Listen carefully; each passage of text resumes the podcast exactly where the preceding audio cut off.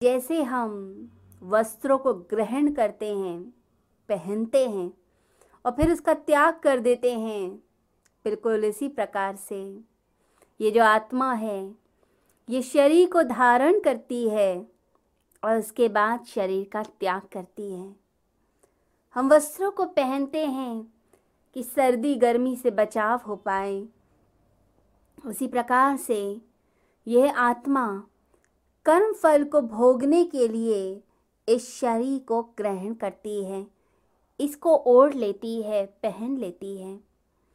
तो इतना प्यारा एग्ज़ाम्पल भगवान श्री कृष्ण की गीता हमें देती है, जिससे हमें समझ आता है कि एक्चुअली कैसे शरीर धारण किए जाते हैं। तो जब भी कर्मफल चुक जाएगा तो आत्मा शरीर को छोड़ देगी। इसीलिए जीर्ण शब्द का प्रयोग हुआ है। जीर्ण का मतलब बुढ़ापा नहीं। मतलब है कर्मफल चुक गया। तभी बचपन में कई बार डेथ हो जाती है।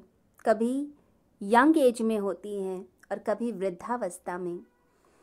तो जीर्ण का मतलब सिर्फ़ बुढ़ापा नहीं है कर्म फल का चुकना है। आपने कर्म फल को भोग लिया तो ये शरीर का काम समाप्त हो गया। परंतु मनुष्य इस शरीर को वस्त्र की भांति कभी भी अनुभव नहीं कर पाता। श्लोकों में हम पढ़ लेते हैं, जब स्वस्थ होते हैं, तब तो हम ये बातें करेंगे ज्ञान की, परंतु थोड़ा सा शरीर को कष्ट हो जाए, बुखार हो जाए, या पैर में चोट लग जाए, तब उस समय कभी भी भान नहीं होगा कि ये शरीर वस्त्र है। तो अब वस्त्र की भांति इसको नहीं लेते हैं।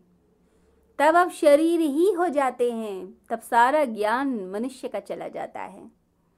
कोई आपके पैर में पत्थर मार दे तो आपको कितना गुस्सा आता है। या आपके हाथ में छोटा सा कट लग जाए किसी मनुष्य के कारण तो आप दुखी हो जाते हैं। तो मनुष्य इसे अलग नहीं समझता, कभी अनुभव नहीं करता। कि जैसे कोई चीज़ ओढ़ी हुई है, पहनी है या किसी मकान में जैसे कोई रहता है, ऐसे हम अपने आप को दे ही नहीं मानते, इस मकान के मालिक बन के नहीं रहते।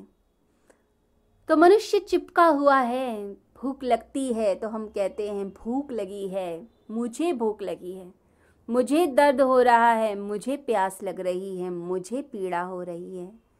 क्योंकि शरीर के साथ जो तादात्म्य है, जो आइडेंटिटी है, वो सघन है। और जन्मों जन्मों की है, इसी जन्म की नहीं। इंद्रियों के अनुभव हम पिछले जन्मों से लेकर आते हैं। पिछले जन्मों का यह संपर्क है। तो प्रतीति, गहन, सघनता, गहन गहन होती जाती है। फिर ये शरीर ही हम हो जाते हैं, ये शरीर भाव में ही रहते हैं। ये चमड़ी ही हो